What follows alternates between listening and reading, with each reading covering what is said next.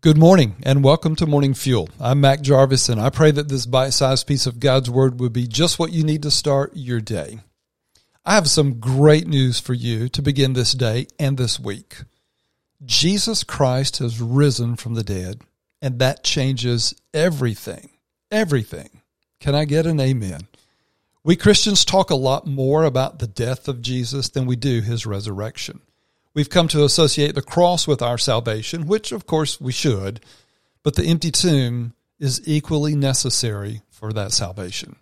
Paul said in Romans 4:25 that Jesus was delivered over to death for our sins and was raised to life for our justification. We focus on his resurrection at Easter, but in reality every week when the church gathers it is resurrection Sunday. And for that matter, every single day that you are living as a saved person it is Resurrection Day.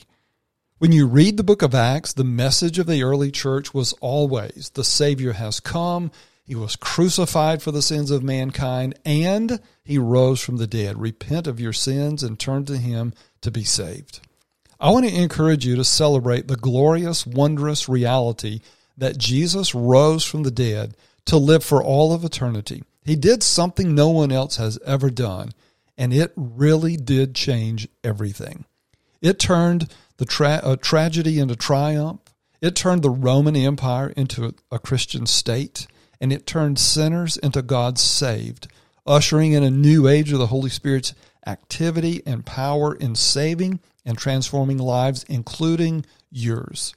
Without the resurrection, there would be no Christianity, and none of us could be saved.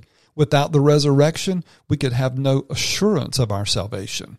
But because he did rise from the dead, we are changed from spiritually dead to spiritually alive, from condemned to forgiven, from bondage to freedom, and from victims of sin's grasp to victors over it. The power of the resurrection is what is relentlessly killing sin in every true disciple of Jesus.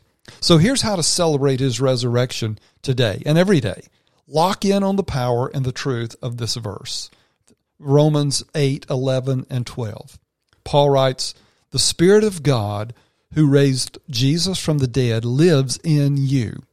And just as God raised Christ Jesus from the dead, he will give life to your mortal bodies by the same Spirit living within you. Therefore, dear brothers and sisters, you have no obligation to do what your sinful nature urges you to do. The same Holy Spirit whose power raised Jesus from the, from the dead to live again lives in you right now. He is the one who is giving spiritual life to your body.